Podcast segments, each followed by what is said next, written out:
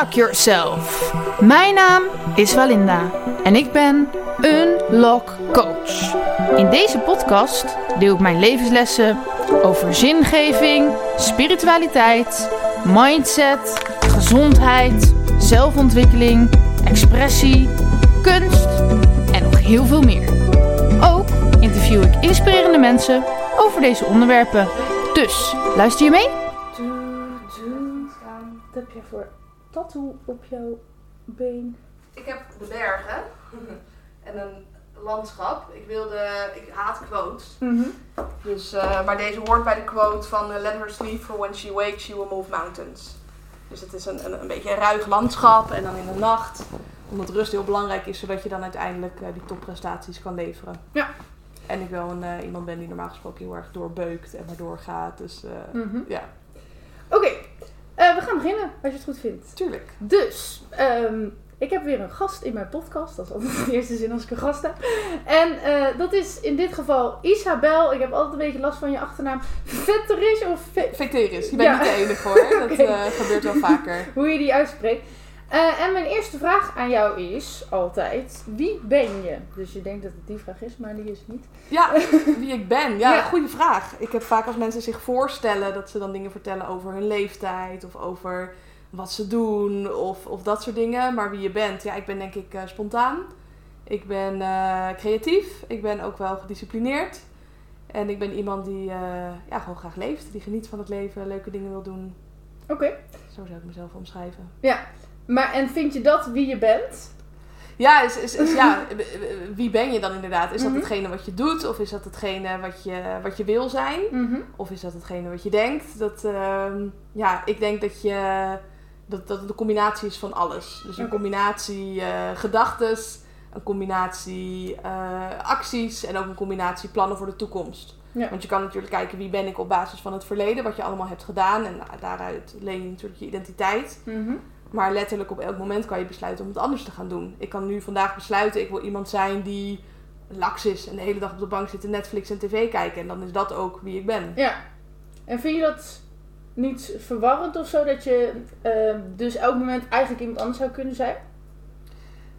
Nee, want ik denk dat het ook soms wel nodig is in, eh, om, om een goed leven te kunnen leiden. Want Ja, als ik nu, eh, we hebben net natuurlijk eh, het ijsbad gedaan en de sauna en dan ben ik coach. En dan stap ik ook in de rol van coach. Ja. En nu doen we een interview, dan neem ik weer een andere rol aan. En hierna ga ik vanavond naar mijn vriend toe. Dan ben ik weer partner. Dan moet ik hem niet gaan coachen. Dat gaat Nee. denk ik niet, niet goed. Dus nee.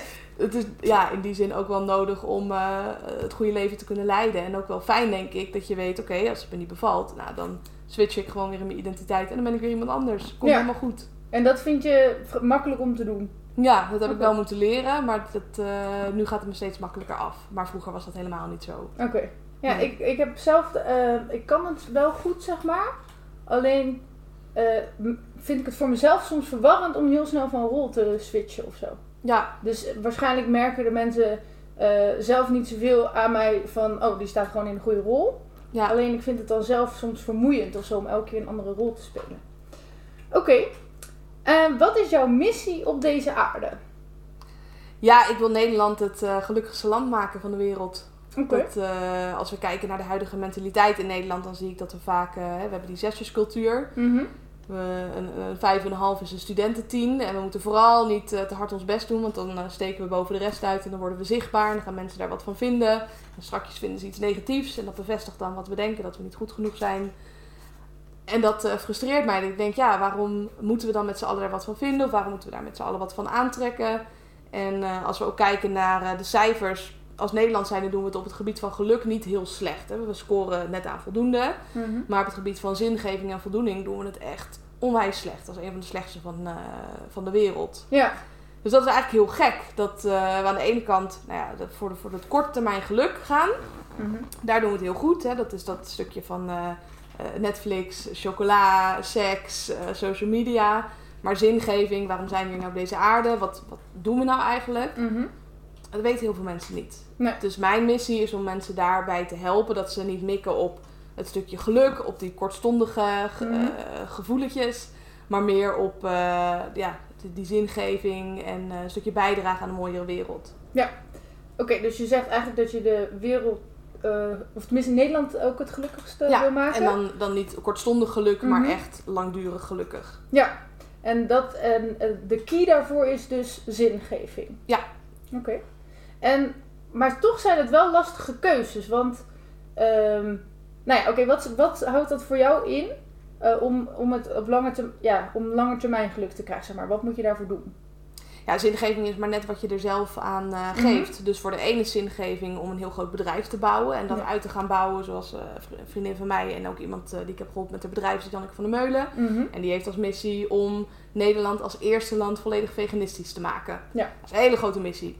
Terwijl andere mensen die ik coach, dat zijn mensen die een betere partner willen zijn en een eh, goede moeder willen zijn. En dat is ook een stukje zingeving. Dus dat is maar net wat je kiest als eigen missie. Ja, Alleen leven heel veel mensen in de waan van de dag en die hebben geen idee wat hun missie is. Of Mhm. die denken daar überhaupt niet over na.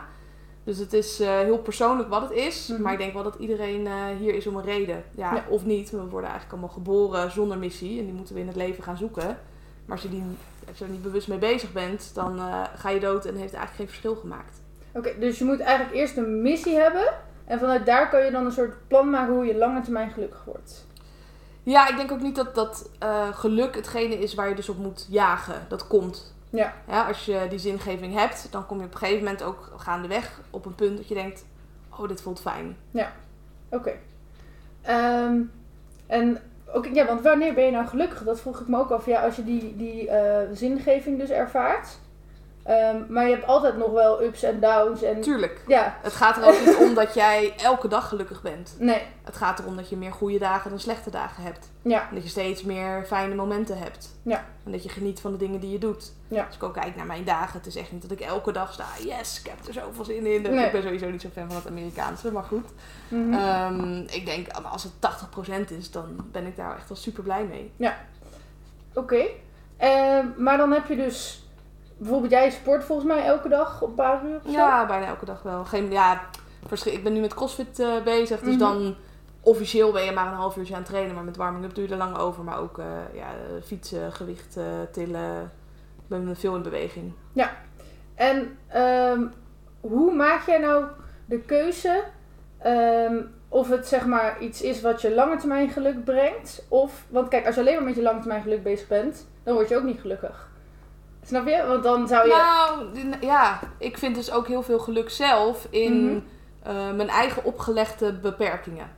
Dus ik kies om eh, te trainen. Ja. En daarmee kies ik om niet 101 andere dingen te doen. Mhm. En ik kan onwijs genieten van het trainen. Van het helemaal kapot gaan en zware gewichten tillen of helemaal in, het- in het zweet staan. En dat geeft mij dus ook wel heel veel geluk. Het gaat helemaal niet om dat einddoel. Het gaat Nee. voor mij niet om dat wereldkampioenschap winnen. Dat maakt me wel even gelukkig. Mhm. Maar weet je, na een dag is dat wel weer weg. Ja. Dus ik haal veel meer voldoening uit mijn trainingen, uit, dat, uit, uit die taak zo goed mogelijk doen, Mhm. dan dat je voldoening haalt uit het eindresultaat. Dus Ja. mijn zingeving, het bezig zijn met mijn missie om Nederland eh, gelukkiger te maken, of meer Mhm. zingeving te geven, dat maakt mij gelukkiger dan dat je op een gegeven moment op een punt bent dat je duizend mensen hebt gecoacht.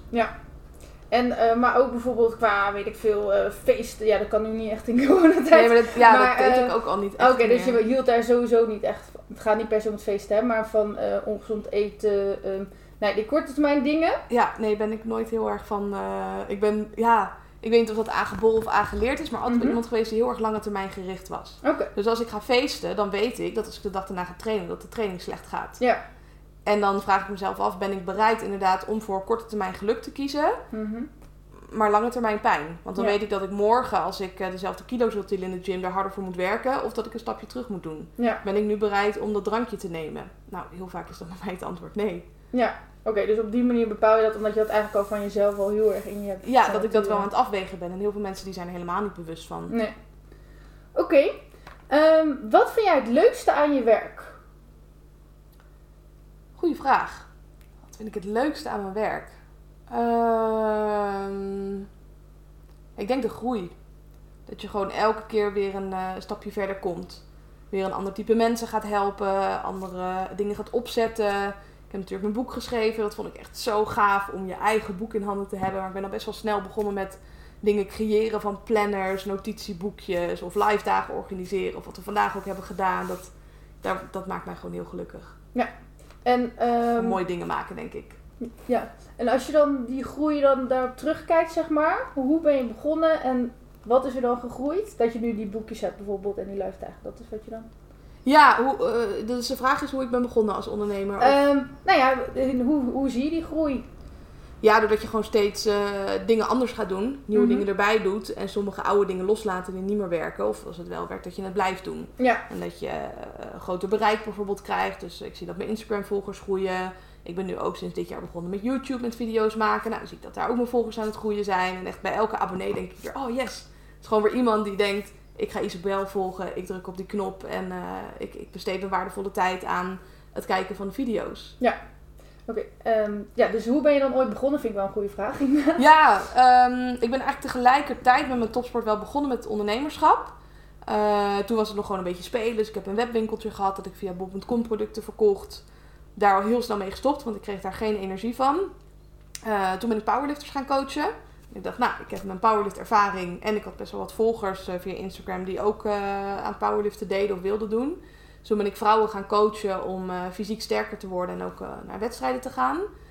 Ehm, en toen merkte ik dat zij heel goed waren. En ik denk niet dat het komt door mijn geniale schema's, maar meer dat het komt omdat ik ze hielp bij de mindset en dat Mhm. ik daar ook mijn eigen visie in had. Dus toen heb ik dat eruit gehaald en ben ik in het begin mensen gaan coachen met mindset en dat is steeds specifieker geworden. En nu is dat dat ik eh, vooral ondernemers help om een topsportmentaliteit te krijgen. Ja, en wanneer heb je een goede mindset? Ja, dat bepaal je zelf, denk ik. Oké. Ja, dat is, met, met cijfers is dat altijd heel erg relatief. Hè? Welk Mhm. cijfer zou je aan je mindset geven? Ehm, dat mag je helemaal zelf bepalen. Alleen als je jezelf een onvoldoende geeft, dan zal het waarschijnlijk zijn omdat je meer slechte dagen ertussen hebt zitten dan goede dagen. Ja. Of dat je meer negatieve gedachten dan positieve gedachten hebt. Of dat die negatieve gedachten heel zwaar voor jou wegen. Want wat ik zelf heel erg heb gemerkt, ik ben best wel veel met mindset bezig geweest. En ehm, nou, dat heeft me best een tijd heel veel opgeleverd. Maar op een gegeven moment leek het alsof, tenminste zo verklaar ik het, ik weet niet zeker of dat klopt, alsof ik ehm, toch bepaalde dingen heb onderdrukt van mijn eigen pijn of gevoelens. Waardoor op een gegeven moment, ehm, ja, ik noem het even het universum, mij gedwongen heeft om toch te gaan voelen of zo. Ja, want bezig, je zegt het heel mooi, ik ben Ja. bezig met mijn mindset. Want hoe zag dat bezig zijn met je mindset er Nou, dus uit? ik ging elke dag opschrijven wat mijn doelen zijn. En dan het echt helemaal zo voelen. En eh, plaatjes erbij. En op- er zijn ook echt wel hele wonderlijke dingen, dingen gebeurd. Dat ik dus bijvoorbeeld opschreef wat mensen letterlijk tegen me zouden zeggen. En dat gebeurde ook, zeg maar. Ja, Dus op een gegeven moment dacht ik echt van... Wow, ik kan echt met met mijn gedachten de hele wereld creëren, zeg maar. Alleen ja, op een gegeven moment stortte dat toch in of zo. Ja, want je focust alleen maar op wat je wil Wel creëren wil, voor jezelf. ja, hè? maar Je alle pijn druk je eigenlijk weg. Ja, dus Ja. het is denk ik een combinatie van die twee. Mhm. En ik zie dat heel veel mensen bezig zijn met hun mindset. Dus mooi om te horen dat je wel bezig bent met je doelen. Maar Mhm. een heleboel mensen zijn persoonlijke ontwikkelingsjunkies. En die luisteren naar alle podcasts, eh, die lezen alle boeken. Mhm. Maar die ondernemen geen actie. Of die ondernemen wel actie, maar die gaan dan om vijf uur opstaan en schrijven en mediteren. Maar niet voelen. Ja. Hè, En als je van binnen, als je een slechte mindset hebt, of hoe je het wil noemen. Ik heb Mhm. natuurlijk zelf een eetstoornis gehad. Dan moet je dat ook gaan helen. Dan kan je nog niet gaan bouwen op iets wat nog niet stevig staat.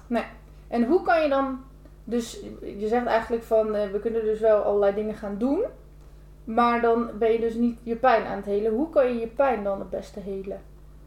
Ja, verschillende manieren. Ik, eh, ik heb zelf ook heel veel therapieën gehad. Het moet ook net bij je passen. Sommige mensen zeggen, ja, ik wil helemaal niet in het verleden graven.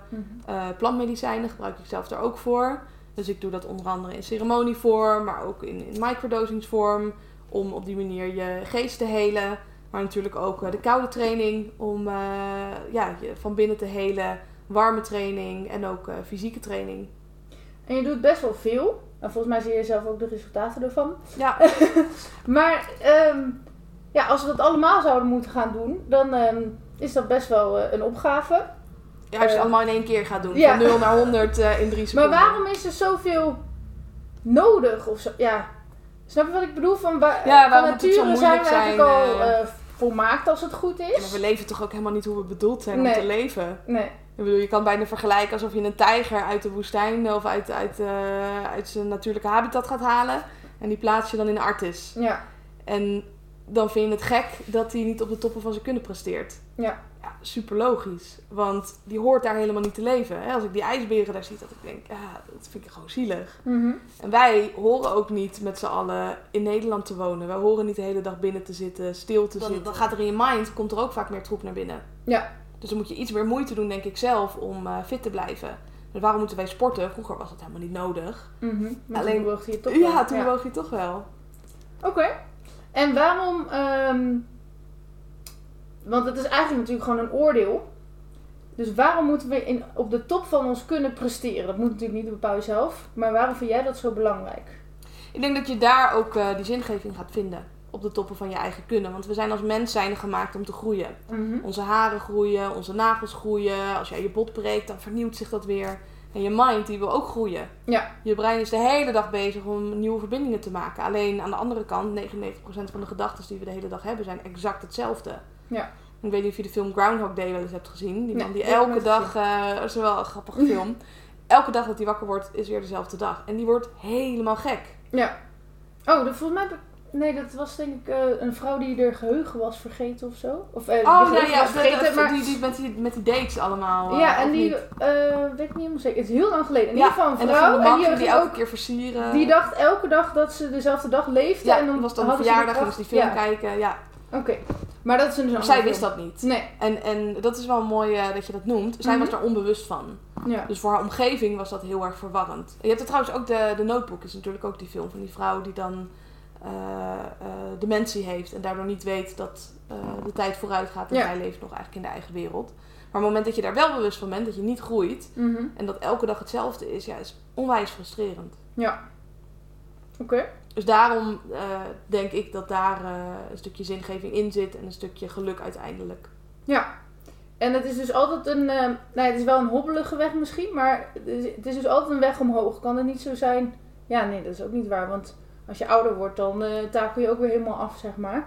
Dus ik zit echt Ja, wat is aftakelen? is het dan ehm, omdat je fysiek minder kan dat je aftakelt? Mhm. Of is het, en zo zie ik dat, een succes is het behalen van je eigen gestelde doelen. Dus Ja. als ik 80 ben en ik stel als doel om een dag per week met mijn kleinkinderen door te brengen, dan kan ik super succesvol zijn en heel veel zingeving hebben. Ja. En heel gelukkig zijn. Oké. Word je wel eens gestrest van je eigen eh, doelen? Dus dat, dat heb ik dus eh, soms wel eens dat ik denk van ah, ik moet vandaag dit en ik moet dat en, en moet, dat moeten moet überhaupt weg. Ja, ja, ja, Maar ja. daar begint het al. Stoppen met moet. Nou goed. eh, dus, dus hoe vind je rust in toch heel veel doen? Ja, grenzen stellen. Ja, want ik, ik, wat je zegt, dat herken ik wel hoor. Dat je stress kan krijgen van je eigen ambities. Ja. Of dat je die hele weg al ziet. Dat ik denk, oh, ik heb deze missie. Het is aan de ene kant eh, super overwhelming. En aan de andere kant denk ik, oké, gas geven en, en gaan. En aan de andere kant weet ik ook dat als je alleen maar gas geeft en gaat, dan ontstaan er minder dingen. Dus dan, dan kan je het universum ook niet voor je laten werken. Eh, dus daarom zijn die grenzen zo belangrijk. Dat ik Ja. weet, ik, eh, ik had vanochtend een, een, een workshop gegeven. En na een aanleiding van de workshop bel ik met een aantal mensen. En die vragen dan aan mij, joh Isabel, kan ik je ook in de avond bellen? Nee, je kan mij niet in de avond bellen. Dat is een grens die ik voor mezelf heb gesteld. Ik werk van 9 tot 6. Ja. Soms werk ik dan wel ervoor, maar dan doe ik bijvoorbeeld geen gesprekken. En dan plan ik niks in. Dan kan ik werken omdat ik wil, niet omdat het moet. Mhm. Dus dat is al een grens die ik voor mezelf heb gesteld. Dus Ja. zo bepaal ik voor mezelf van oké, hoe ga ik mezelf afremmen dat ik niet over die grenzen ga. Hm, dat is mooi. Ik zit nog even. En ook om die andere Mhm. dingen dus belangrijk te maken. Dus het trainen is voor mij heel belangrijk. Eh, rust is voor mij heel belangrijk. Muziek maken is heel belangrijk. En dat werken, dat komt wel. Ja. Je kan het bijna vergelijken met een, een, een bak waar je dan eh, die wil vullen. Mhm.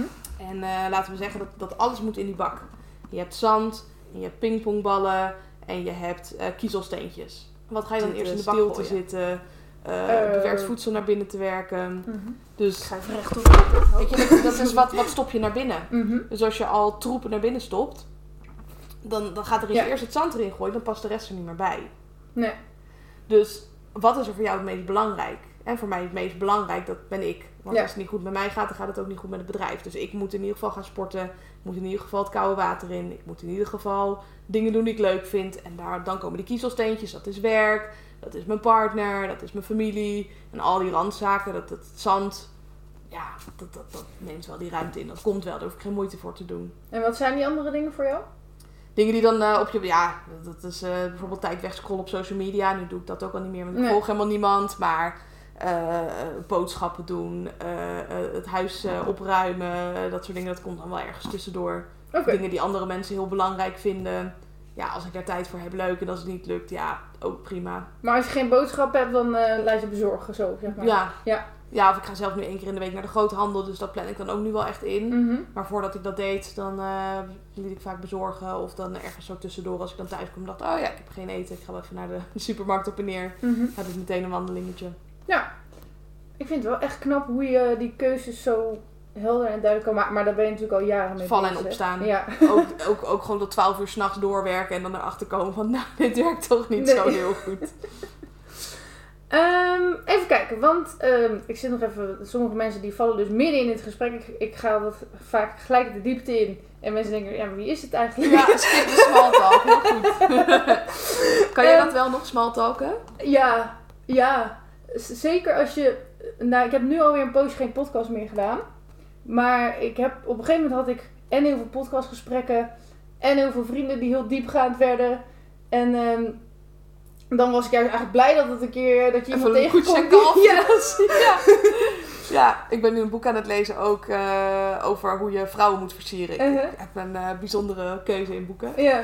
En eh, dat, dan gaat het ook heel erg over smalten. Dan denk ik, oh, ik vind het echt knap als je gewoon slap kan ouwe hoeren. Ja, maar ik kan ook- het echt niet. Ken jij ook dat je. Oké, met daten. Eh, ik ben nu geen vrijgezel hoor. Maar eh, dat is pas sinds drie maanden heb ik weer een relatie.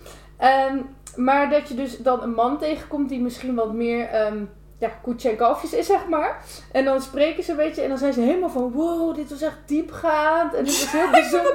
ik heb het meer. Ik, ik, Ja? kijk, ik heb een ehm, Temptation Island. Ik Ja. daar heb je nu die nieuwe variant van. Dat het dan over persoonlijke ontwikkeling gaat. En dan hebben ze heel veel over woorden van groei Mhm. en verbinding. En dan zegt ze. We hadden echt een goed gesprek. En dan zie je dat gesprek zo terug dat je denkt. Oké, nou, ik heb dus dat mensen soms door, Ja. de, door de diepgang... eh, dat bedoel ik niet arrogant zo van... ja, ik maar dan denk diep- van dat is een andere Maar ik stel altijd diepgaande vragen. En dan eh, ervaren mensen echt zo van, wow, dit was echt heel... Terwijl ik denk, oh, dat doe ik eigenlijk de hele dag met iedereen. Dus dan Ja. voelen mensen soms heel bijzonder. Terwijl ik dat helemaal niet zo... Ja, niet Ja, dat ze niet bijzonder zijn, maar... level. Ja. Ja, ja. maar ik ben gewoon gewend om heel snel eh, ja, diep te gaan. Ehm, maar je bent dus... ehm, ja, wat ben je nu het meeste? Want op dit moment dus het meest coach. Maar Ja. ik denk dat je het meest bekend bent geworden doordat je eh, topsporter bent, toch? Nou, nee, dat valt me eigenlijk heel vies Oh. Mensen vinden het gewoon niet zo sexy om vrouwen te zien liften. Dus dat... Nee, daar ben ik eigenlijk niet zo heel bekend mee Oh. geworden. Het is wel hetgene waar ik natuurlijk nu over spreek. Ja, Maar ik denk dat ik mezelf vooral bekend heb gemaakt. oké. Zo zie ik dat in ieder geval. ik heb zelf gezorgd dat ik in de bladen kwam. Of dat ik in podcast gevraagd werd. Maar Ja. dat- nee, dat is me niet aankomen waaien doordat ik dan topsporter was. Het is niet hetzelfde als eh, voetballer zijn. En dan Nee. krijg je heel veel media-aandacht. Ja, Ja, voor powerliften is dat er gewoon niet. nee. Oké, maar je bent dus wel powerlifter, in principe nog steeds, alleen nu niet meer op. Niet op wedstrijdniveau. Nee. Nee. dus ik train nog steeds fanatiek. Ik lift nog bijna dezelfde kilo's. Mhm. Maar ik doe het niet meer eh, op een wedstrijd. Oké, en ehm, dat anorexia-verhaal was dat eigenlijk, dat is daarvoor, hè? Ja, was op mijn zestiende is dat een beetje... eh, Ja. Op mijn zestiende, op mijn verjaar... Of nee, dat was mijn een eh, goed voornemen om af te gaan vallen dat jaar. Mhm. Ik ben zelf op 6 januari jarig. Dus toen op 1 januari dacht ik, oh, ik ga afvallen. Ik ga gewoon eh, minder eten. En toen ehm, ben ik eigenlijk in een, in een half jaar tijd of zo ben ik eh, 20, 30 kilo kwijtgeraakt. Dus dat is toen heel hard gegaan. Ja. Mhm.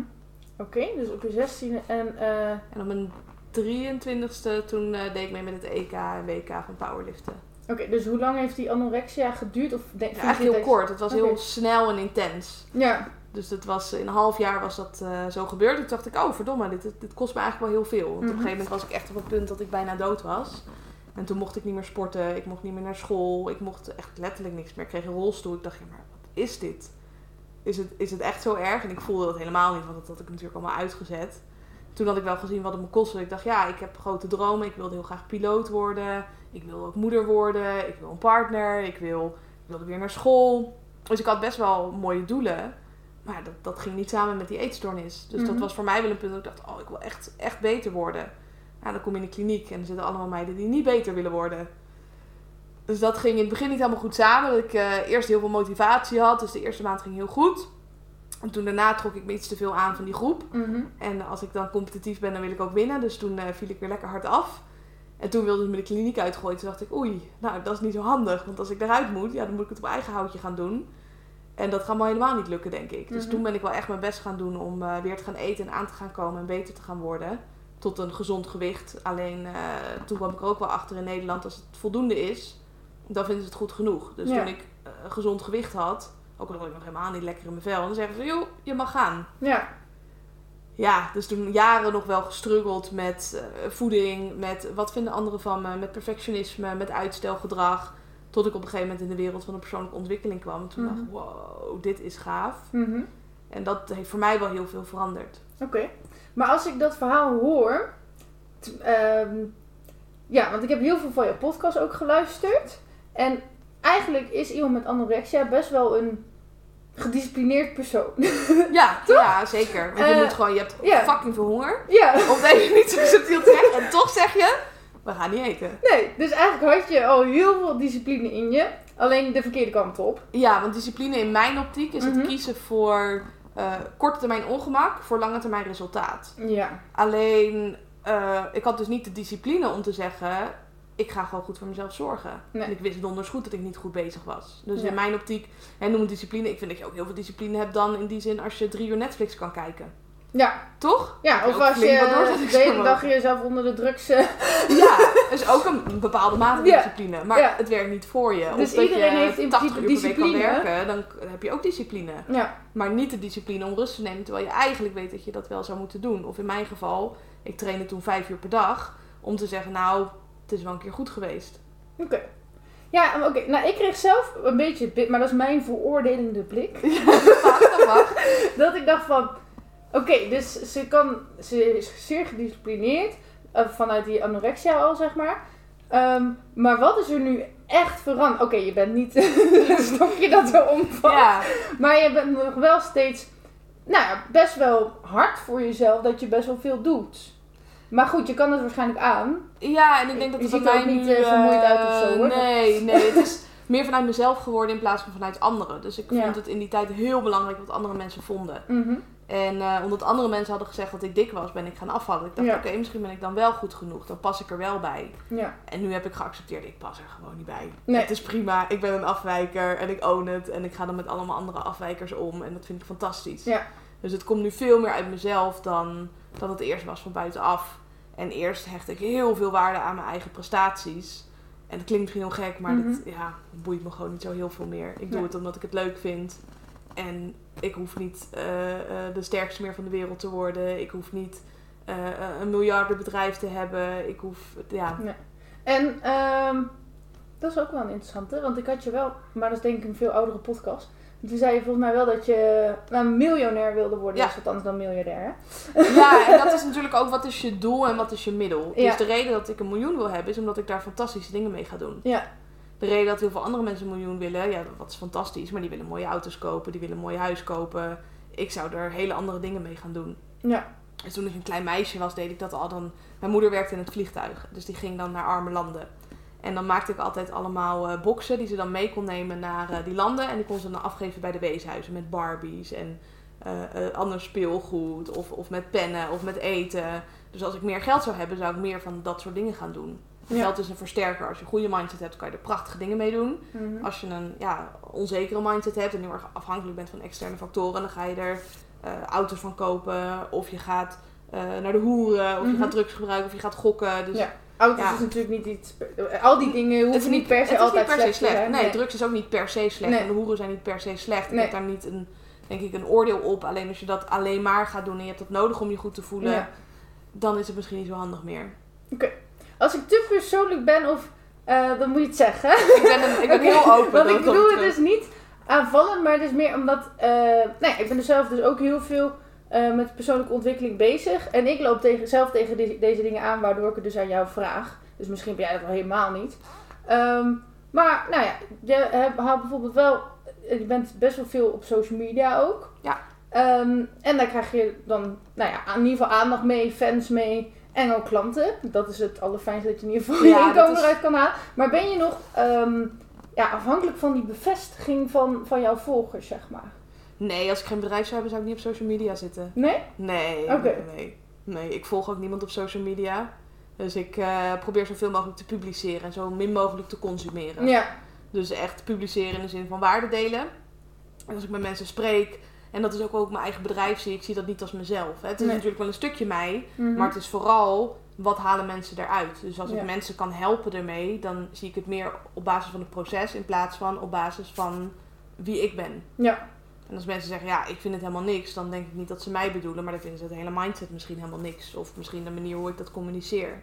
Maar stel je komt morgen, eh, maak je een filmpje op Instagram. En opeens zie je dat je door iedereen omvolgd bent. En uh, Oh, heel goed.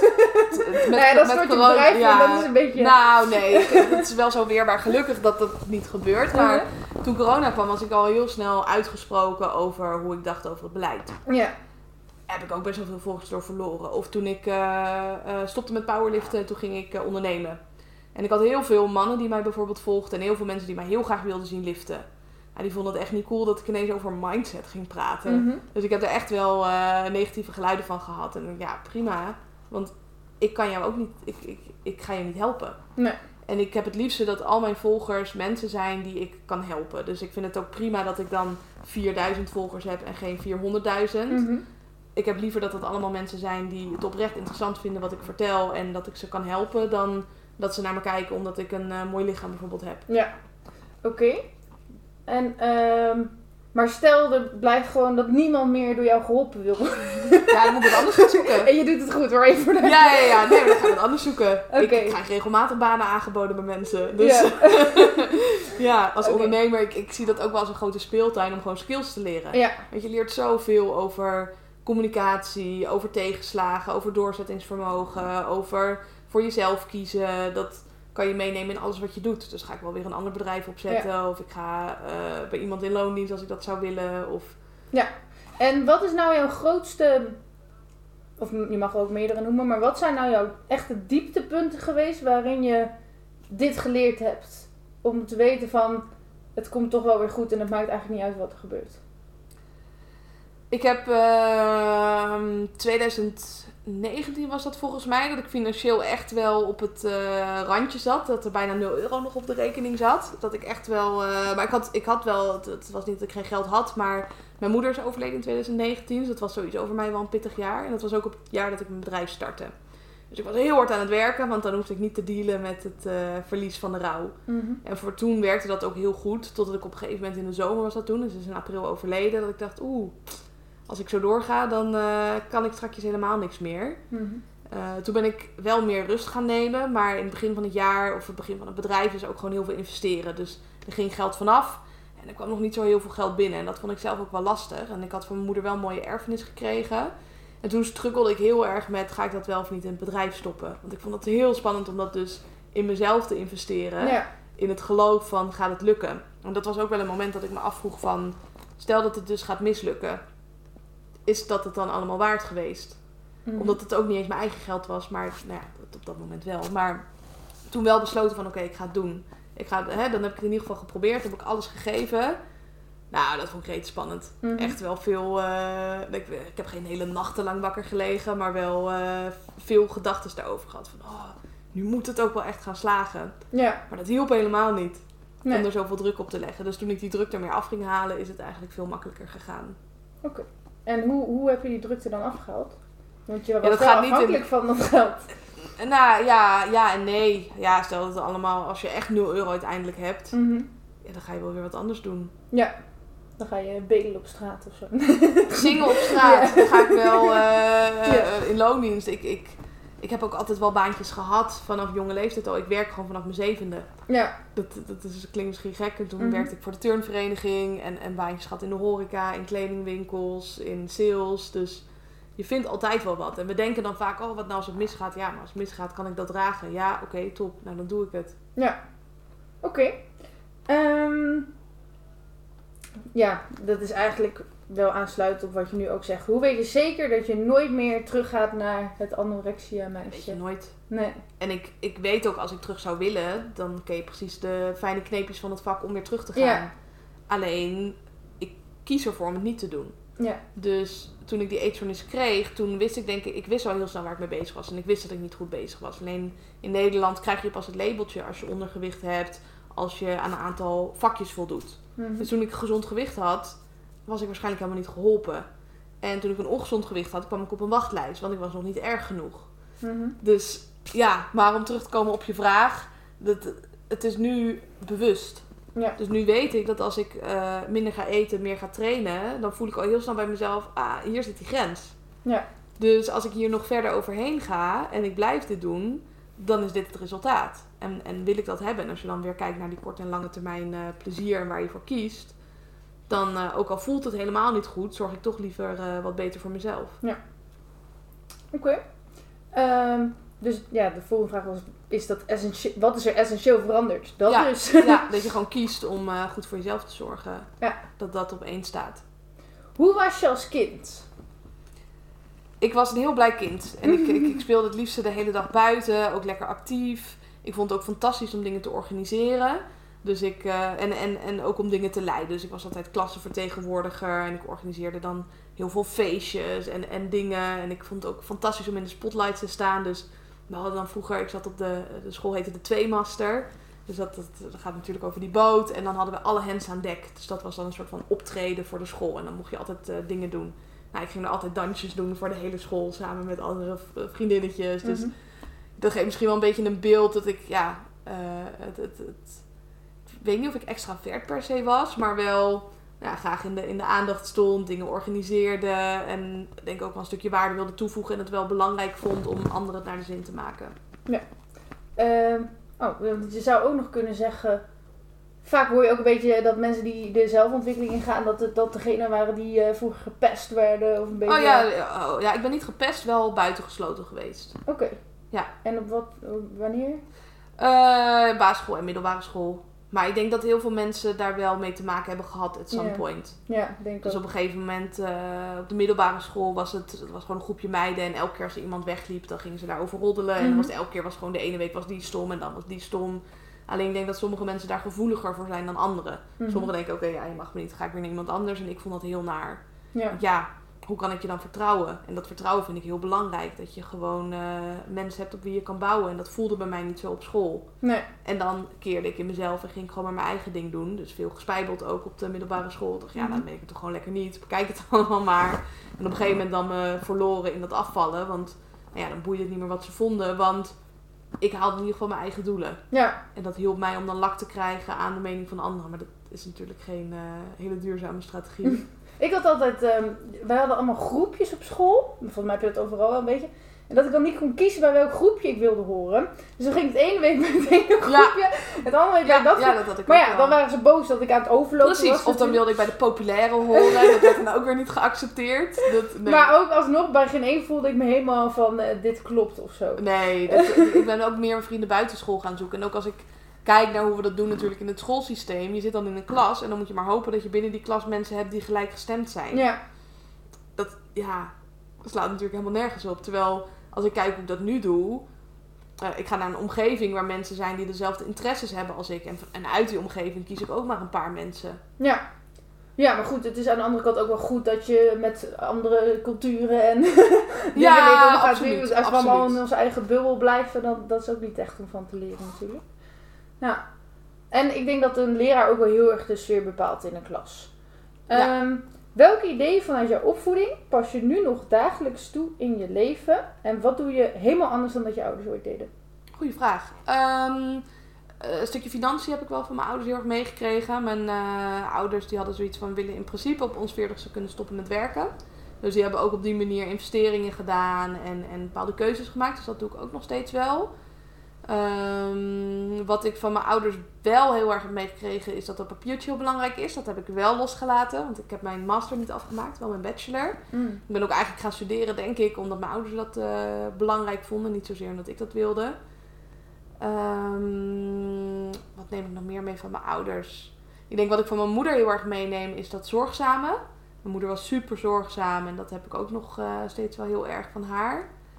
Ehm, maar wat ik niet weer meeneem van mijn ouders is dat mijn eh, ouders nooit zo praten over emoties. En dat heb ik wel echt zelf geleerd om dat Ja. meer te doen en opener te zijn en je kwetsbaar op te stellen en gewoon te zeggen wat je voelt. Heb jij dan ook, ehm, ik ben ook heel erg opgevoed met dat ik opleidingen af moest maken en ehm, zo hoog mogelijk moest studeren, Ja, ja, wat ja. hoog dan ook mogen zijn, want dat is natuurlijk ook weer hoe je ernaar kijkt.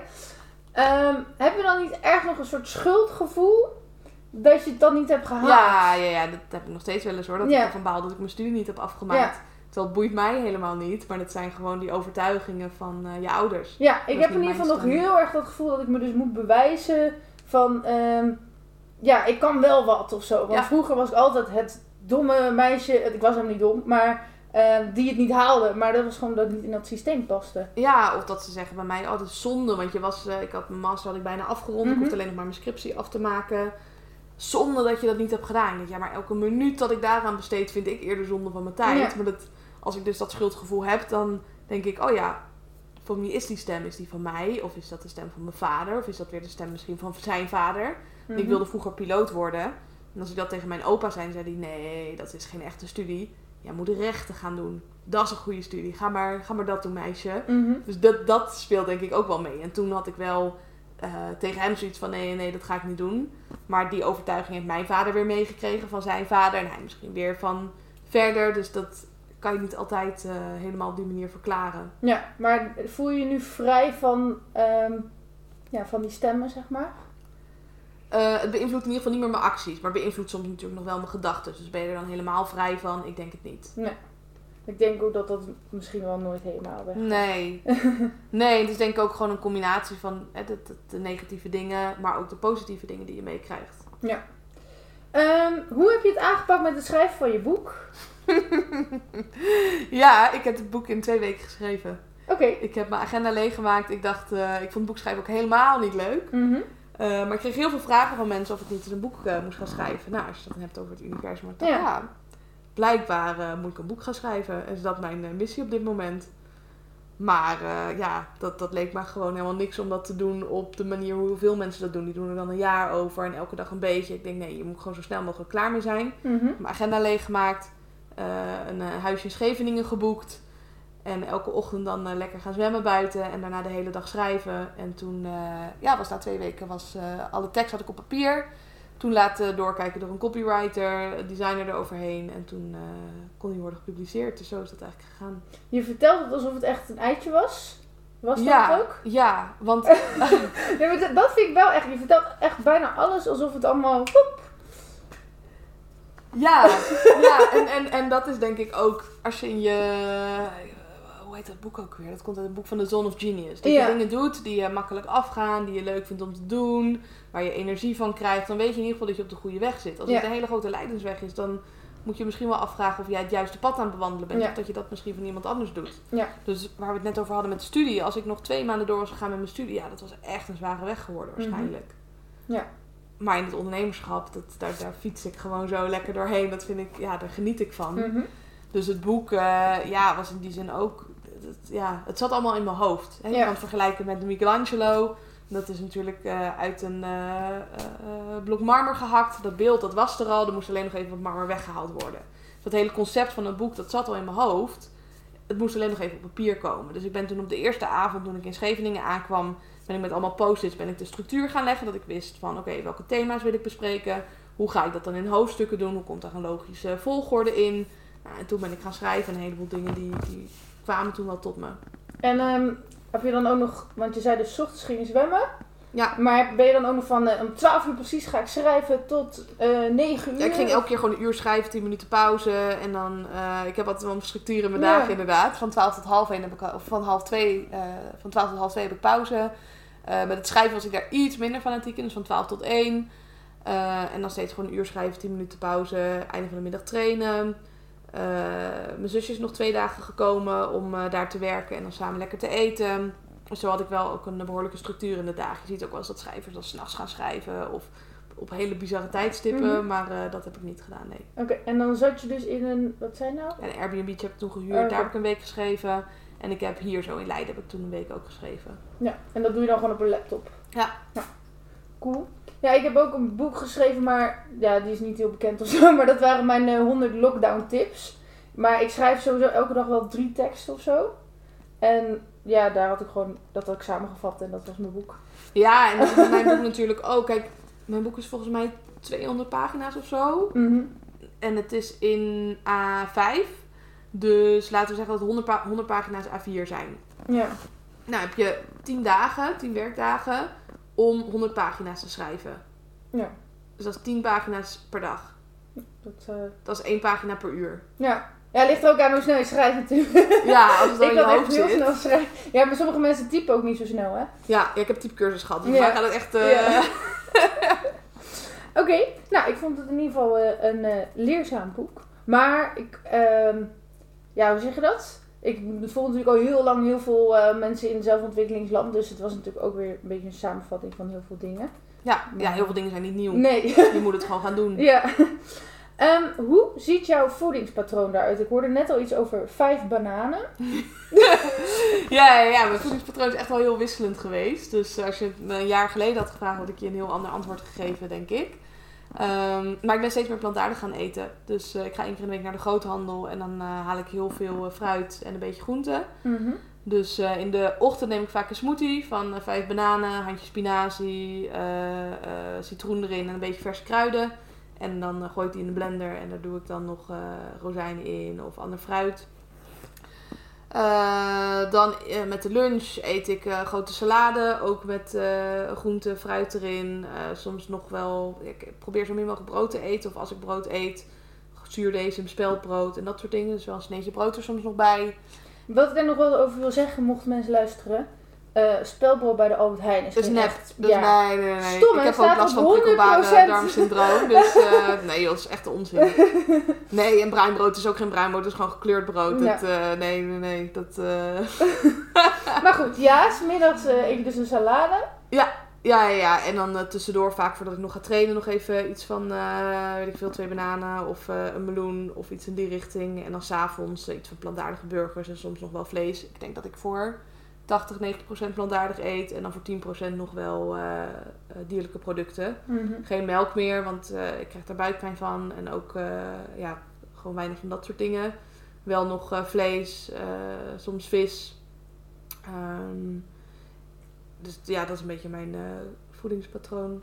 Want je had toen ook een periode dat je maar twee maaltijden per dag wilde eten. Ja, als ik aan het reizen ben, doe ik dat vaak. Met de warmte heb ik gewoon minder honger. En in Nederland, als het echt warm is, doe ik dat ook wel. Dat ik dan één of twee maaltijden maar neem. Ja, En dan eh, liefst gewoon in de ochtend en de middag. En dan s'avonds heb ik meestal niet zo heel veel trek meer. Maar in de winter, dan, dan heb ik wel meer trek. oké. In de zomer, eh, zeker ook afgelopen jaar ben ik in Mexico geweest een maand. En in Spanje een maand.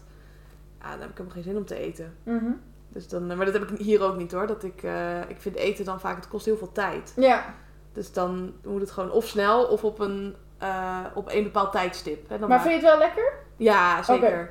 maar ja, als je gewoon veel op een dag wil doen Ja, en, je bent al twee uur bezig met eten, dan ja, gaat het weer en maar het is wel beter voor je verteringsproces als je rustig aan doet met eten. Ja, ja, dat... eh, ja, Ja, ik ken het probleem. ja, en ik heb het met vlees nog wel meer dan met groenten. Als ik groenten snel eet, dat, dat gaat nog wel. Mhm. Als ik vlees te snel eet en niet goed kou, daar krijg ik echt wel buikpijn van. Ja, en ik, ga- ik wil niet de hele dag klagen, maar ehm, ik heb dus best veel last van buikpijn. nee, maar ik weet niet hoe vaak ik dat in mijn podcast al heb gezegd. Nou ja, goed. In ieder geval, mochten, er kunnen natuurlijk mensen opeens eh, inschakelen. Misschien eet ik wel gewoon te veel vlees of zo, zou kunnen. Maar ik ehm, heb dus ook al die podcasts geluisterd over gezond eten en alle visies, ook van Janneke van der Meulen en zo. Ja, Maar het is best lastig, want er zijn ook weer mensen die zeggen, we hebben echt vlees nodig en we kunnen niet ja zonder. het is ook lastig. Het enige wat we, we weten eigenlijk heel weinig over voeding. Ja. We weten ook heel veel. Het enige wat we zeker weten is dat bewerkte voeding minder goed is dan onbewerkte voeding. Ja, Dus mijn eigen streven is om zoveel mogelijk onbewerkte voeding te nemen. Ja. Nou, ga maar eens naar de Albert Heijn en ga maar alleen maar onbewerkte voeding kopen. Dan ben je na het groente- en fruitschap ben je praktisch klaar. ja klopt. Ja, en dan kan je je vlees kan je nog halen bij een eh, biologische slager bijvoorbeeld. Mhm. En dan... Ja, de Maar rest bij de Albert Heijn heb je ook nog wel biologisch ja, vlees. ja, ja, ja, zeker. Maar eh, ik haal We het maken dus dan reclame voor de. Albert Heijn. of de Jumbo of de Dirk. Of, eh, maar ja, dat, dat- er ligt gewoon een heleboel rotzooi in de supermarkt. Ja, ja, ja. Ehm, even kijken hoor. En ik denk ook, we, we, we mikken dan vaak op dat het allemaal goed moet zijn. Maar als je er al mee bezig bent en stapjes erin zet, dan zit je op de goede weg. Heb je wel eens een cheat day? Nee, daar geloof ik niet in. Nee? Nee, als ik chocola wil, mag ik altijd chocola van mezelf. Ja. Nee, ik heb merk dat ik soms dus zo streng ben voor mezelf in de voeding dat ik dan Nee. opeens weer helemaal los ga. Nee, ik heb heel veel gehad aan eh, het boek van Monique eh, Rocher als het gaat Mhm. over eetstoornissen. En die had dan de filosofie dat je gewoon jezelf helemaal niks moest verbieden. Dat je alles moest eten wat je wilde. Ja. Eh, in het begin was ze daardoor 10 kilo aangekomen. Maar omdat je het geen taboe meer maakt, eh, stabiliseert het uiteindelijk weer. Dus dat gewicht wat ze later kwijtgeraakt. eh en ehm, het gaat er vooral om dat je eet om lief te zijn voor je lijf. En niet jezelf de hele tijd hoeft te straffen. Dus als je chocola wil, neem het lekker. Ja. Maar eet dan wel met je volledige aandacht. En niet ergens zo tussen bedrijven door of achter de tv. Oh ja, dat, eh, die had ik ook in jouw podcast gehoord. Dat, die was voor mij wel nieuw. En toen was ik tegelijkertijd een boek aan het lezen over Boeddha. Die dan eten. Die zegt ook met je volle aandacht bij het eten. Vind je dat niet lastig? Ehm, ja, maar dan niet vanwege mijn eetstoornis, denk ik. Maar meer omdat het tijd kost. Ja, en gewoon helemaal in dat moment zijn. Ja, Ja. ik pak toch stiekem mijn telefoon dan. Of eh, een boek. Of... Ja, nee, telefoon doe ik niet, boek ook niet. Maar dan ga ik wel snel eten, want dan is het sneller voorbij. Of dat je je gedachten af gaat dwalen. ja, Oké. Maar Ja, het dat klinkt alsof je bijna helemaal niet geniet van je eten. Nou, ik denk dat eten ook, ja, misschien is dat gewoon een dingetje om ermee om te gaan, maar Eh. functioneel is. Ja, Dus dat Oh, ja. maakt het voor mij wel makkelijker om goede keuzes te maken. Dat ik denk, oké, maar moet eten dan altijd lekker zijn? Of mag Nee. het ook gewoon brandstof zijn? ja. En ehm, heb je wel eens van Brahman Menor gehoord die helemaal niet eet? Niet van hem, maar wel, ik weet Oh. dat Janneke, die heeft een, eh, een coach en die leeft van licht. Ja, ik denk dat dat hem is. Maar... Ze heeft een vrouwelijke coach. eh, Oh, dan is het ja, anders. Fascinerend. Nou, ik denk dat dat misschien een oplossing gaat zijn voor mijn buikpijn. Dat ik gewoon niet meer en ook voor mijn probleem dat eten zoveel tijd kost. Dus daar wil ik graag meer over weten, maar daar weet jij dus nog niet echt meer over. Nee, ik heb het wel gegoogeld, maar dat was niet heel erg... eh die mensen gingen allemaal dood die dat deden. Ja. Dus het, nou, of zeg maar sneller dood dan dat ze eigenlijk hadden moeten gaan. Nee, je moet in ieder geval iets met En ademhalingsoefeningen. licht. en- Maar ik durf het niet zomaar zonder coach te gaan proberen en dat ik dan dood neerval omdat ik niet meer eet. Ja, maar misschien is dat wel de En jij met je eetstoornis is ook niet. Nee, en, en ik weet ook niet of dat wel goed te combineren is met zware krachttraining. Of dat je dan ook heel... Ja. Ik heb eigenlijk geen idee. Wat ik in ieder geval in die documentaire van die Brahman zag, was eh, dat hij eerst viel die heel erg af. Ja. En toen maakte zijn hele familie zich helemaal zorgen. En op een gegeven moment kwam hij weer aan of zo. Dat was ook wel apart. Oh, interessant. maar het schijnt dus echt puur op mindset te kunnen dat je gelooft dat je geen eten nodig hebt. Ehm, nou ja, voor de luisteraars probeer het niet zelfstandig, zou ik zeggen. Nee, maar dat is, niet na. nee, dat zou ik niet... eh, dan moet je Nee. echt zo'n workshop... Maar ik vraag me echt af hoe dat mogelijk... Maar ik geloof er wel in. Anders... Ik, Je moet je cellen denk ik gewoon op een andere Ja. manier installeren. Want nu draai je al je cellen op glucose. Ja. En dat moet je nog binnenkrijgen op de een of andere manier. ja, maar als je al kiest om geen suiker meer te eten... Maar ja, dan heb je nog steeds fruit. Fruit, ja, is ook glucose. Ja. Dus ja, het, het, uiteindelijk vereist de natuur ook balans. Hè? De input en de output. Dus als, er, als je meer gaat verbranden dan wat er binnenkomt, dan val je af. Mhm. Dus het is eh, heel knap in die zin dat die aankomt. Ja, maar dat zou dus... Je zou dus eigenlijk geen voeding nodig hebben. Maar denk waarom hebben we dan een heel darmstelsel? Het is een vreemd verhaal. Ik wil daar echt Ja. meer over weten. Ja, Geen enkele diersoort doet dat op die manier. Nee. Alleen planten doen dat. Die Hm. leven van licht. Nou, misschien eh, zijn we wel plantaardiger dan we denken.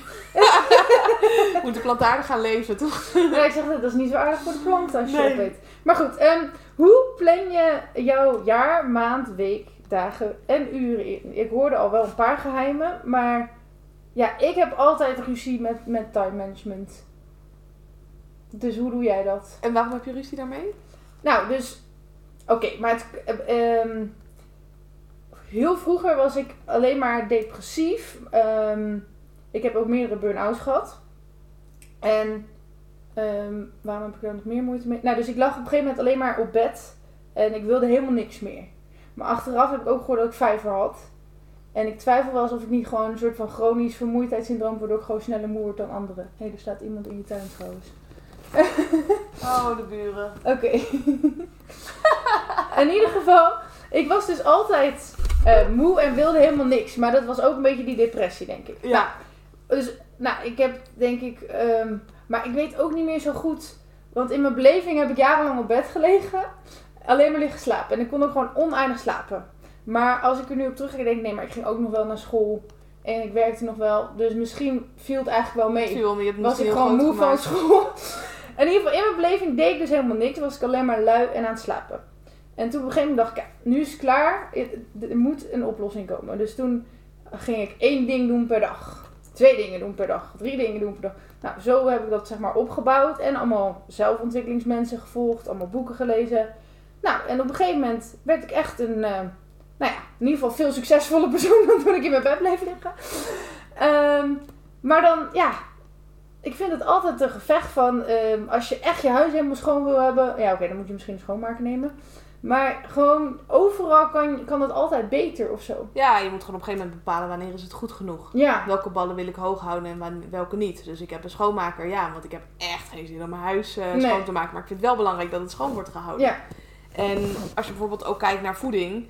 Kijk, ik zou best wel een sixpack willen. Mhm. Maar als ik kijk wat ik daarvoor moet doen, denk ik, ja, ik ben gewoon niet bereid om te doen wat nodig is om dat resultaat te krijgen. Nee. Dus je moet jezelf ook afvragen van wat wil ik allemaal en ben ik ook bereid om die weg daar naartoe af te leggen. En als het antwoord nee is, dan kan je ook kijken van oké, kan iemand anders dat voor mij doen? Mhm. Ja, en als het niet kan, is het ook een stukje acceptatie van ja, dan is het maar eenmaal zoals het is.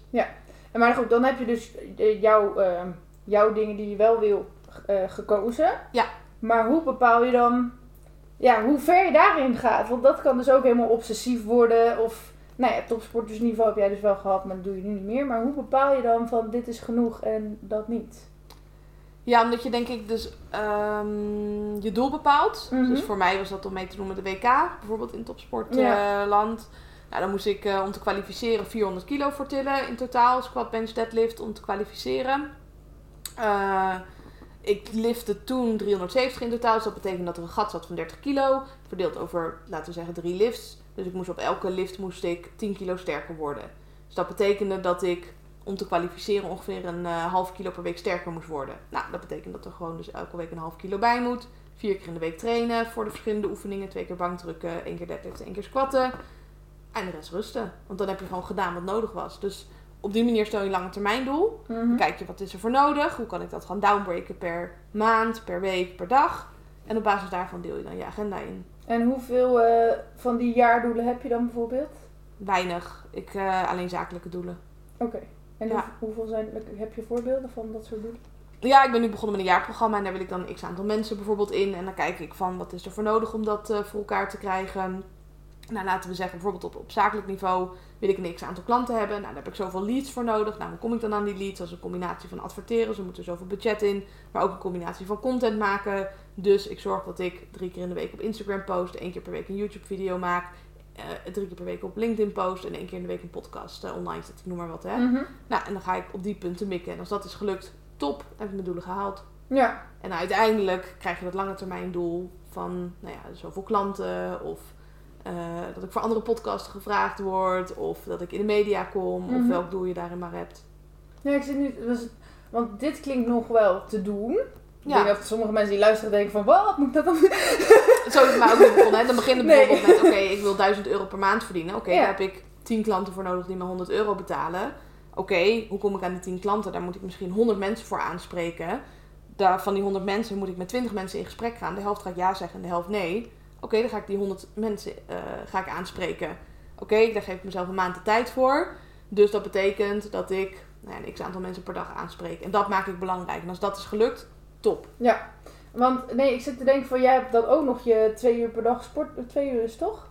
Ja, een uurtje per dag. Wat ik, eh, maar dit is ook natuurlijk er nog naartoe gaan. Ja, en bewegen, gewoon wandelen, fietsen, dat soort. eh, maar dat vind ik niet echt sporten. Maar dat Nee. is meer mijn visie. Dat ik denk, er is een verschil tussen trainen en bewegen. Maar in ieder geval, ik denk als je het gewoon in totaal... Dan is volgens mij jouw hele leven gewoon helemaal dicht getimmerd qua structuren. Ja. En eigenlijk ook wel qua doelen. Want je zegt wel, ik heb alleen zakelijke doelen. Maar je hebt natuurlijk ook wel wat je dan wil doen in die training. En daarin heb je van nou, dat vind ik wel fijn met CrossFit. Dat wordt voor je bepaald. Dus ik Oh, hoef ja. daar gelukkig niet meer over na te denken. Oh, zo. Ja, en andere dingen staan bij mij wel op een lager pitch. Dus ik wil niet zeggen dat ik geen vrienden heb. Mhm. Ehm, maar vrienden zijn bij mij, ja, dat is natuurlijk ook wel in de powerlift tijd gewoon wat minder belangrijk. Dus ik zie niet elke dag mijn vrienden. Nee. Die zie ik eh, één keer in de week, twee keer in de week. En eh, dan gaan we ook nog wel samen trainen. Ja.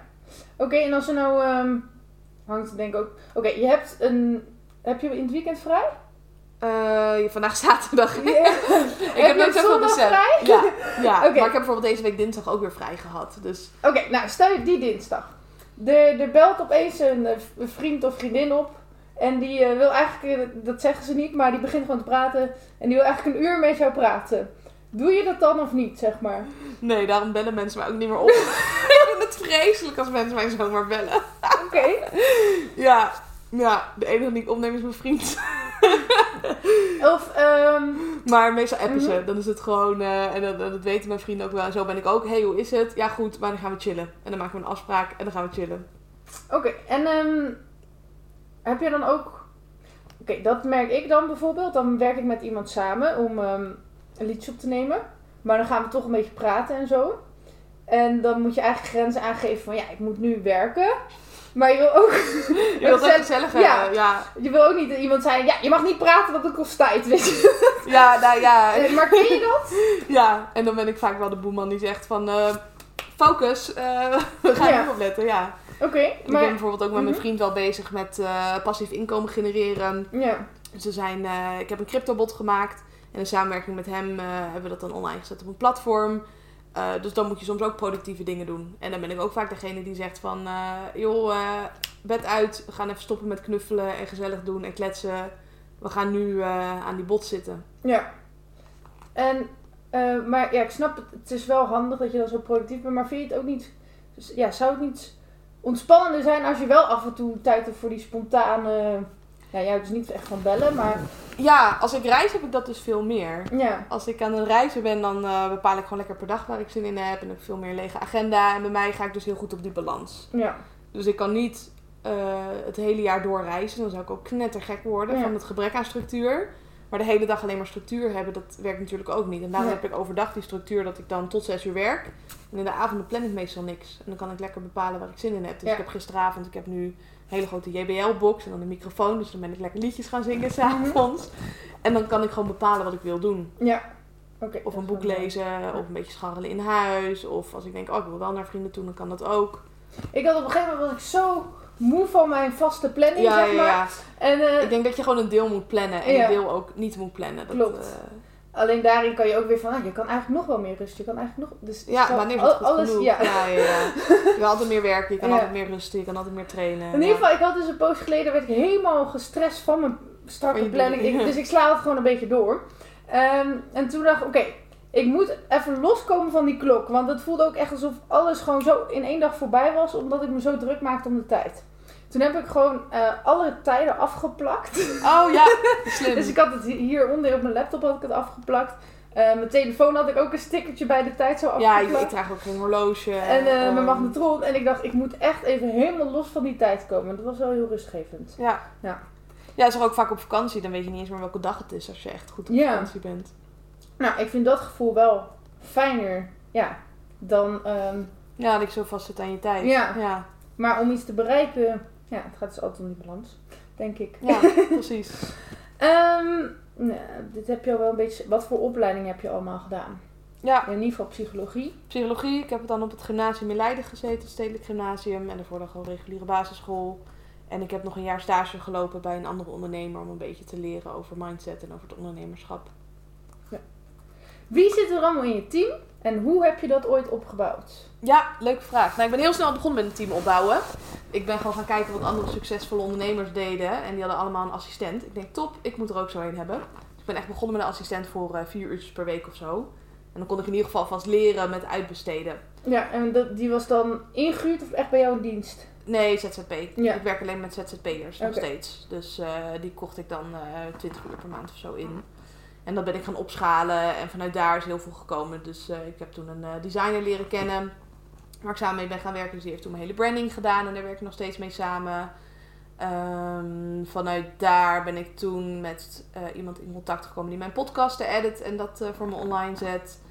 Eh, ook met iemand al best wel snel aan de slag gegaan voor de marketing om de ads te runnen. Want ik heb geen zin om daar elke dag naar te kijken. Ehm, en vanuit daar is het verder gaan groeien. Ik heb nu ook inmiddels twee co-coaches die ook met mijn methode dan werken. Die in mijn team zitten. Iemand die de klantenservice doet. Dus die eh, gewoon eh, leuke dingen naar klanten opstuurt. Of naar potentiële klanten. Of kaartjes. Of gewoon eh, heel veel liefde de wereld instuurt. Mhm. zoals ik dat noem. Ehm, heb ik nog iemand vergeten? Volgens mij niet. Anders is het echt heel lullig.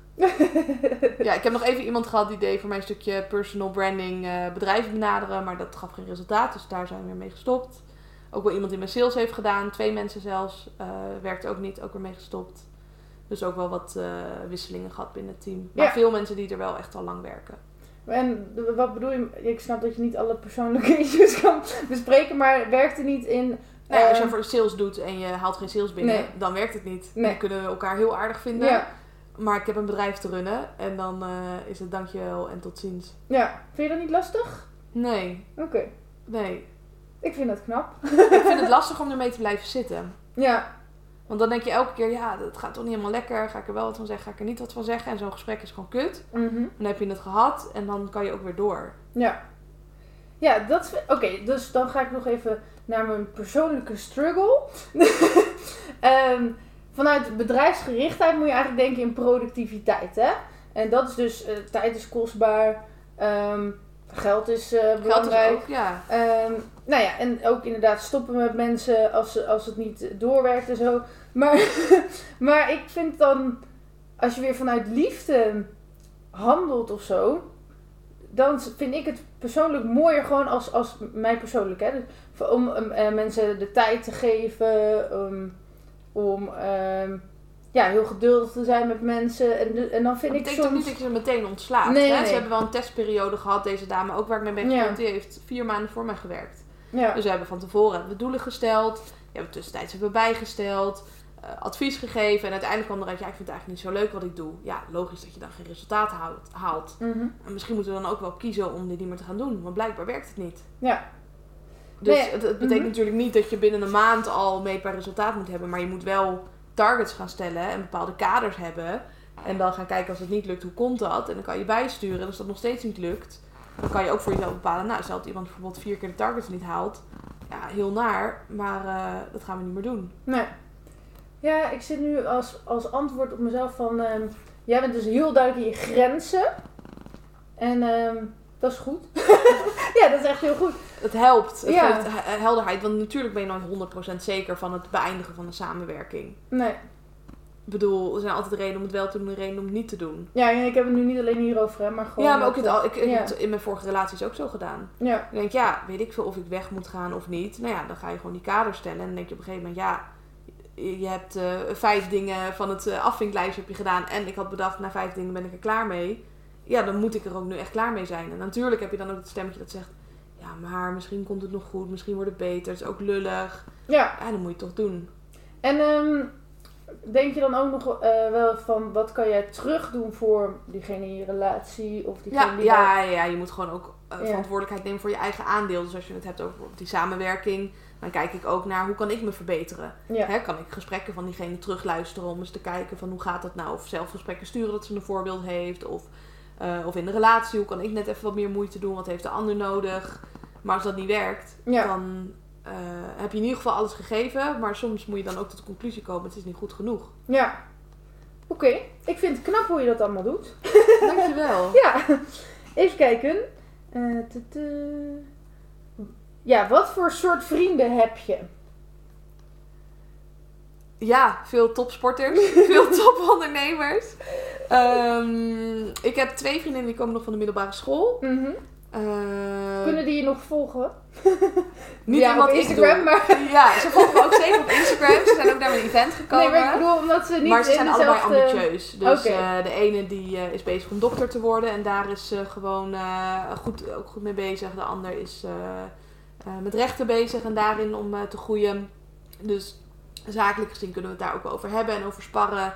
En ook over andere dingen zoals over relaties. En ze zijn ook bezig met crypto bijvoorbeeld. Dus daarin blijven we nog wel op hetzelfde level. Eén vriendin die heb ik leren kennen destijds bij eh, een powerlift wedstrijd. En die is ook gaan ondernemen, maar dan in de kunst.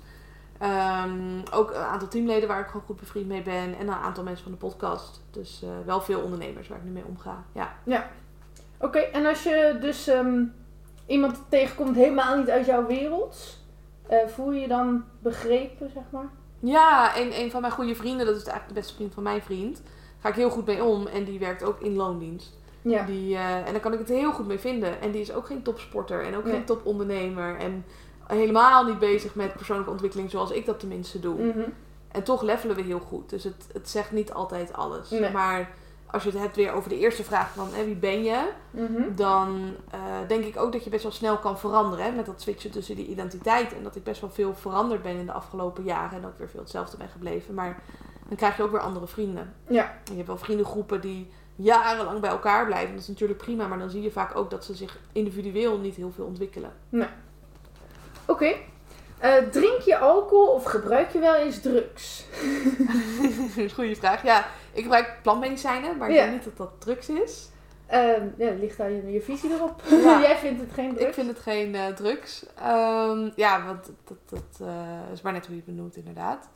Eh, en alcohol zelden. Met, met oud en nieuw heb ik volgens mij een glaasje wijn gedronken.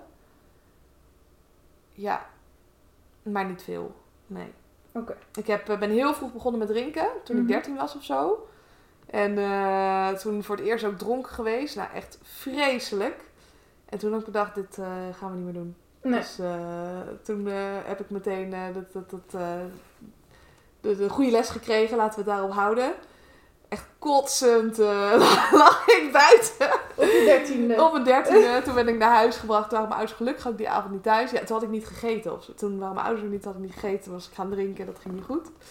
Ehm, en dat vond ik zo naar. Ik, ik, schaamde me en ik was misselijk en ik voelde me ellendig. En dacht ja, dat gaan we gewoon niet meer doen. Nee. En in mijn tijd van de eetstoornis, ja, in alcohol zitten calorieën, dus dat ging ik al helemaal niet doen. En dat zijn ook nog eens loze calorieën. En nu ik mijn visie heb van hè, voeding is brandstof, past dat daar ook niet helemaal meer bij. Dus af en toe een wijntje voor de lekker.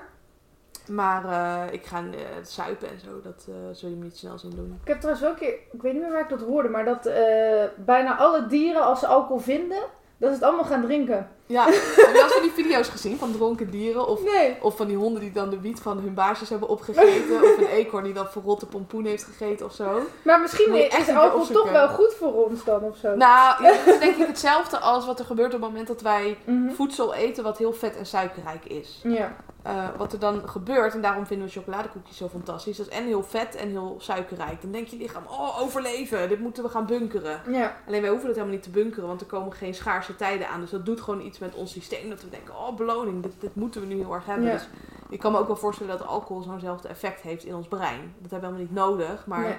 het geeft wel een lekker gevoel. En het helpt een beetje overleven, denk ik. Ja, Oké. eh, je plantmedicijnen, hoe vaak eh, doe je dat? wekelijks. Zo. Maar dan wel microdosing. Microdosing, ja. Dus ik zit nu helemaal onder de paddo's. Dat, eh, nee, plantmedicijnen wel wekelijks. En dan maak ik gewoon truffeltheetjes. Dat is echt een gram of zo. Ehm, en ik, mijn eerste uh, chocobliss ceremonie heb ik in december gedaan. En af en toe neem ik wel eens eh, van die chocolaatjes zelf op een eh, vrije avond. Een, een, een normale dosis truffels is wel, wel een tijd geleden. En ik heb toevallig nu een ayahuasca sessie geboekt voor het eerst. Maar dat is Cool. pas in juni of zo. Oh ja. Nee, die had ik al eerder geboekt bij een andere eh, instelling, maar dat ging nog steeds niet door met corona en zo. Toen dacht ik op een gegeven moment, joh, het is wel even mooi geweest. En wat brengen plantmedicijnen jou? Ehm, zoals ik het zie, is, eh, ik ben een hele lange tijd een wandelend hoofd geweest. Hè? Dan Mhm. zit je alleen maar in je hoofd, je voelt je lijf niet meer aan.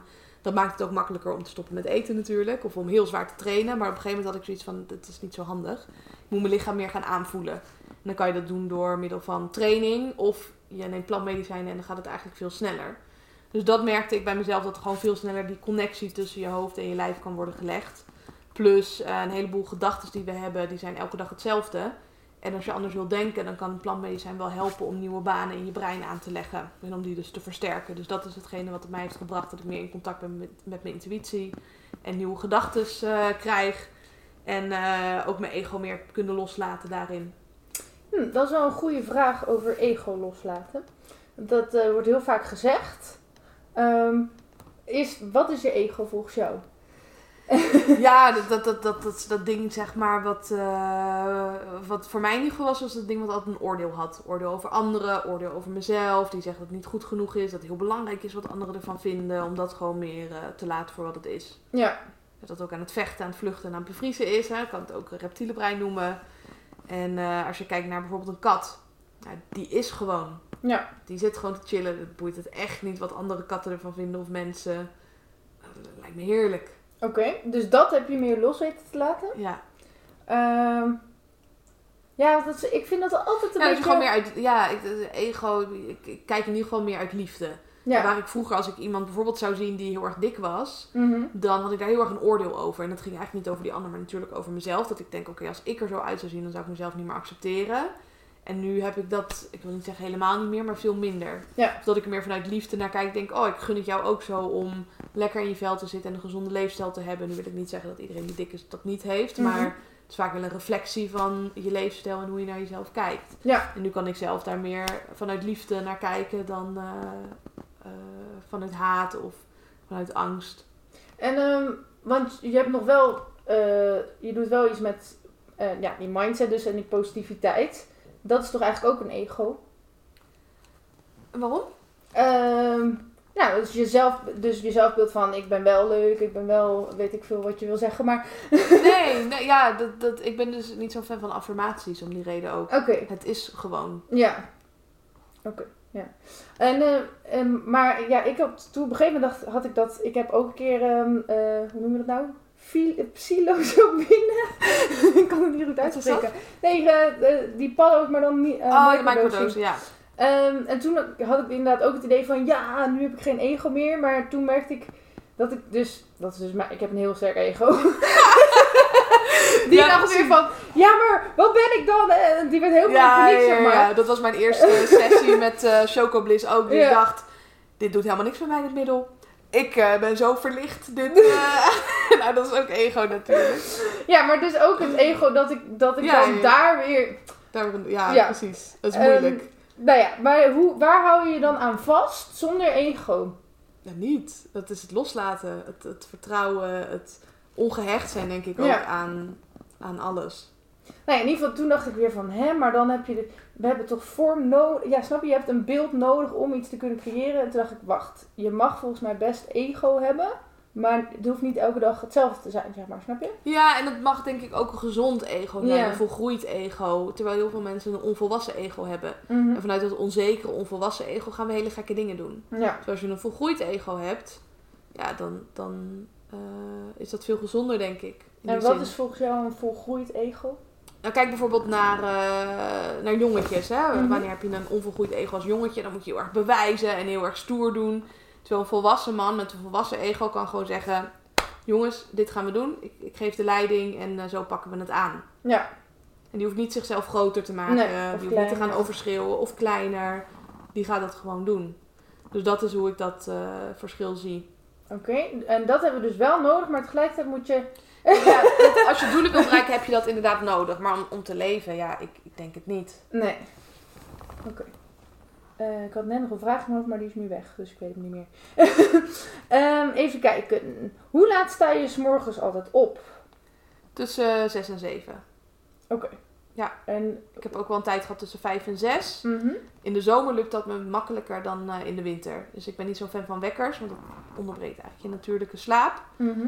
Eh, dus in de zomer eh, word ik gewoon door het licht wakker. En dan slaap ik ook vaak lekker met de gordijnen open. En in de winter dan zo tussen 6 en 7 dat ik eh, ofwel de wekker zet of voor de wekker dan al wakker word. En dan kies je hoe laat het is tussen 6 en 7. Ja, meestal aan de hand van hoe laat ik naar bed ga. Dus ik stop meestal een bepaalde tijd al met schermen. Oh ja. En nou ja, afhankelijk van hoe moe ik ben. Ik had gisteren dan, eh, eh, normaal gesproken drink ik geen koffie. Maar toen was ik eh, bij een podcast en die had koffie gezet. Toen dacht ik, nou, ik neem er wel eentje. Nou, daar heb ik de prijs voor betaald gisteravond. Want dan slaap ik meteen later. Mhm. Was, hoe laat had je hem genomen? Ja, 12 uur of 11 uur.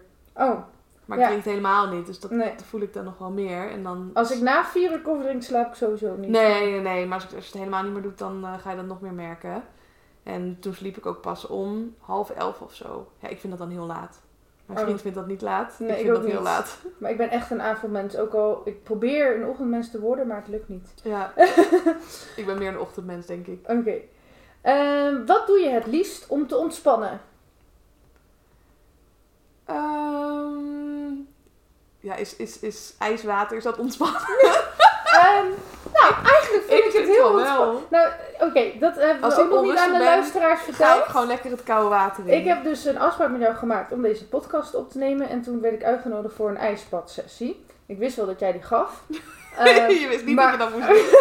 ja, ja, ik kreeg die mail. Ik dacht, ja, dan kan ik moeilijk nee zeggen. Ja. dan ben ik wel een mietje. Nou, dus ik dacht, oké, doen we wel, maar ik had er niet zo'n zin in. en eh, ik, ik ken wel gewoon die hele, ja, ik noem het even hype, maar het is natuurlijk wel een, goede hype. Ehm, maar ik had mezelf er gewoon nog nooit toe gezet. En ik heb nu vandaag die ijsbadsessie met jou gedaan. En ik vond het, ja, heel erg meevallen. En ehm, daarna voelde ik me heel ontspannen. Ja, Ja, ik, ik word er ook ontspannen van. Als ik onrustig ben, denk ik, oké, ik, ik moet koude water in. ja. Het vervelendste vond ik van het reizen in Spanje en Mexico dat ik geen ijsbad had. En daarna Echt gingen we in de sauna, wat ook heel chill was. Maar ik voelde me rustiger na het ijsbad dan na de sauna. Ja, En dat had ik niet verwacht, want ik ben wel echt iemand die van warmte houdt. ja. Ja. Ja, dus zo ontspan ik. Eh, trainen vind ik ook ontspannend, want dan heb ik rust in mijn hoofd. Eh, maar ook eh, met vrienden zijn, goede gesprekken hebben, boekje lezen, muziek maken vind ik ook heel ontspannend. Dus ik zing graag, ik speel piano. Nou, je ziet het hier, Ja. een concertpiano staan. Ehm, ja, dus daarvan kom ik wel tot rust. Oké, en doe je ook wel eens gewoon eh, liggen, niksen? Wel gedaan, ook wel echt dat ik dacht, oké, ik moet gewoon eh, succesvolle mensen kopiëren en ook een uur gaan mediteren. Maar dat, nee ja, het is eh, wel gewoon op de bank liggen en niks doen. En ook Mhm. echt niks doen, ik heb ook geen tv thuis. Ehm, en met de kat knuffelen of zo, of gewoon een beetje uit het raam staren. Of, maar dat doe ik heel op gevoel. Ja, Ik plan dat zelf niet meer in, die meditaties. nee. Dus dat is eigenlijk volgens mij wel een beetje, ja, als ik het zo hoor, je bent er dan heel lang mee bezig. En sommige dingen blijven, omdat je het gewoon al zo lang doet, er worden gewoontes. Ja. En sommige dingen voel je gewoon aan van, dit werkt wel voor mij en dit niet. ja, ik zie mezelf als een groot proefkonijn. Ja, En ik probeer het dan allemaal uit. En dan eh, zie ik of het werkt. En werkt het voor me, dan hou ik het vast. En werkt het niet voor me, dan denk ik, oké, top. Ik laat het weer, eh, weer gaan. Oké, we gaan een beetje naar de, de afrondende vragen. Want anders eh, duurt het wel heel lang. Moet je nog maar een keer langskomen. Hoe zou jouw ideale wereld eruit zien?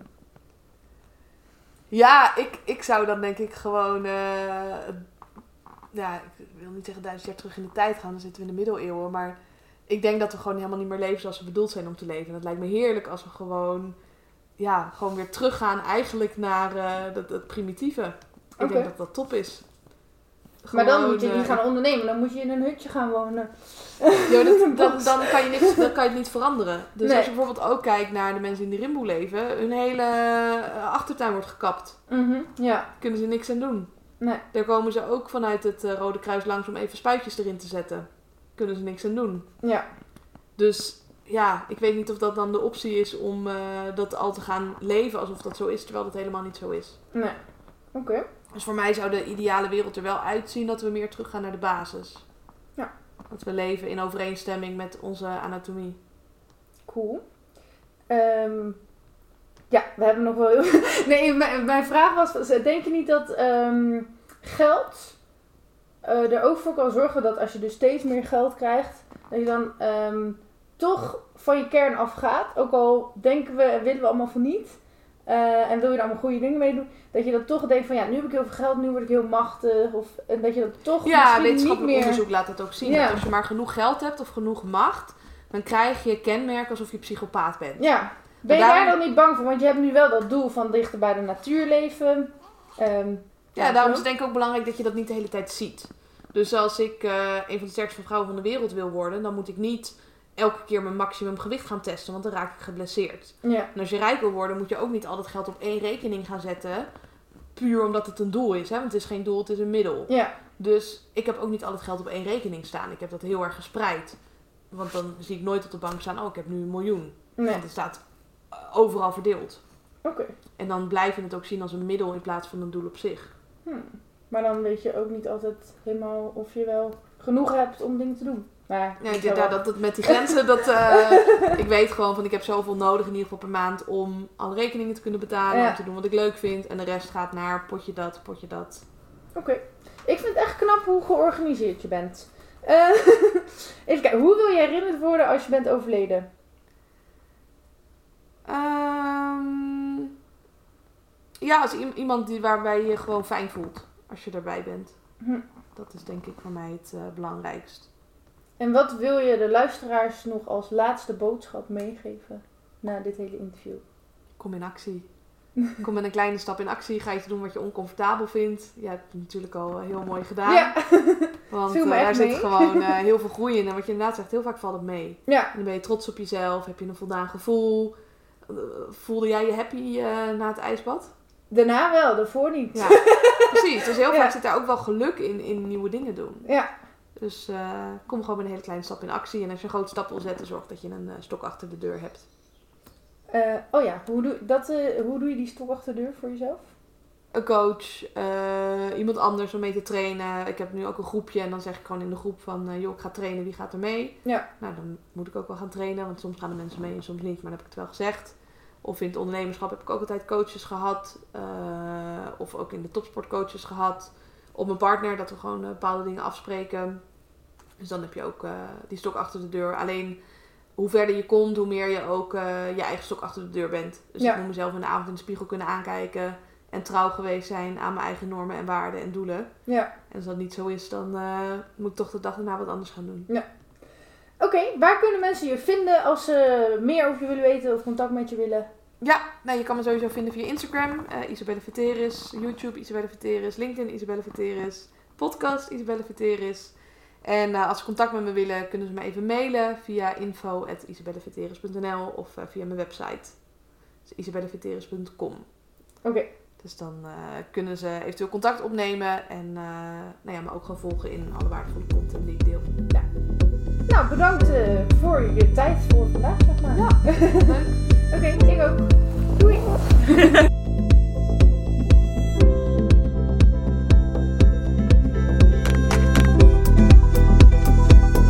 Meer weten?